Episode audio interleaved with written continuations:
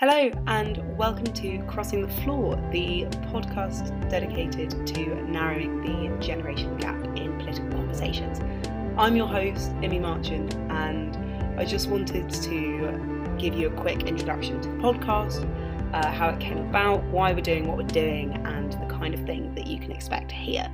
So, Crossing the Floor came about um, after a conversation with my dad where we were talking about the animosity in kind of political debate at the moment and how social media seems to really have lent itself to a lot of aggression and not a lot of discussion. So, what I wanted to do was hopefully put a little bit of an end to that.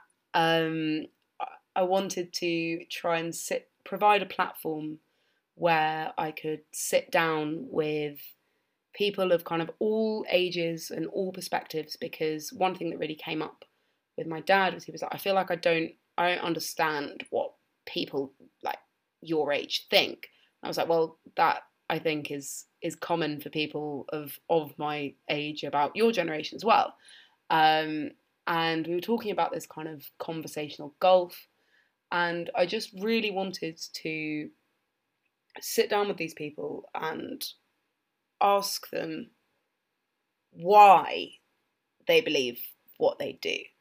So that is the big takeaway, I think. Um, I really want to try and pull out some common threads between perhaps people that you wouldn't necessarily put together, and in fact, probably typically look and act at odds. Um, and I wanted to provide a platform where the nuance could be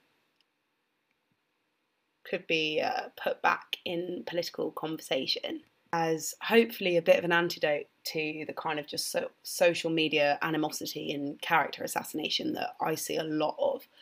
Um, so, in terms of what you can expect to hear and what that actually looks like, uh, it looks like a really broad range of discussion, hopefully, um, with a lot of really, really exciting people. Uh, I can't give too much away at the minute, um, but if you're interested, please, please, please do tune in.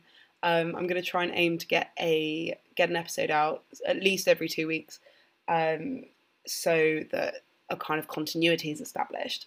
And we'll be talking objectively from from my perspective about what it is that makes people believe what they believe why they believe it and where they think politics is going, as well as obviously what they think we can do to narrow this kind of conversational gap and this opposition.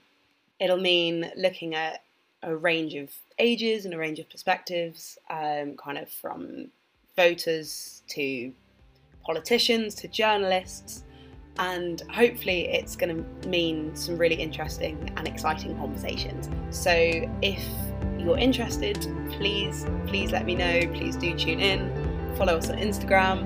Um, yeah, let me know. Um, but absolutely happy listening, and I really, really hope that you enjoy.